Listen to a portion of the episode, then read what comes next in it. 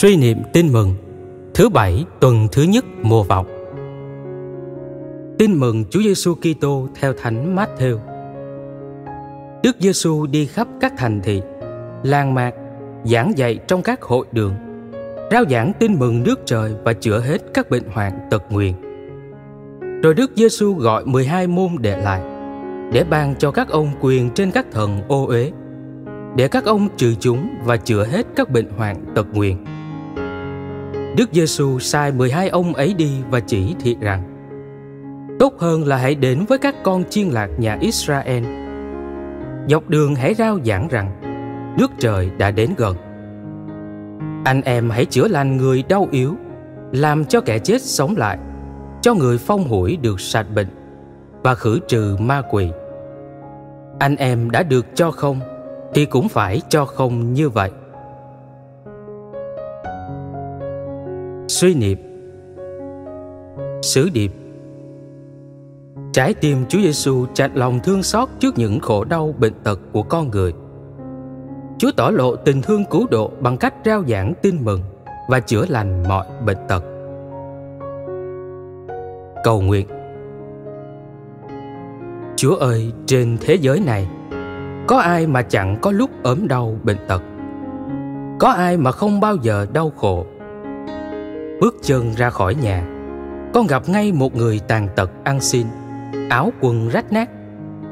Trên đường đi bên vỉa hè ngoài phố chợ trong bệnh viện nơi gia đình.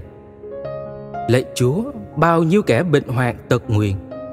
Có những kẻ la lối than thân trách phận lắm người rên rỉ chịu đựng bất đắc dĩ.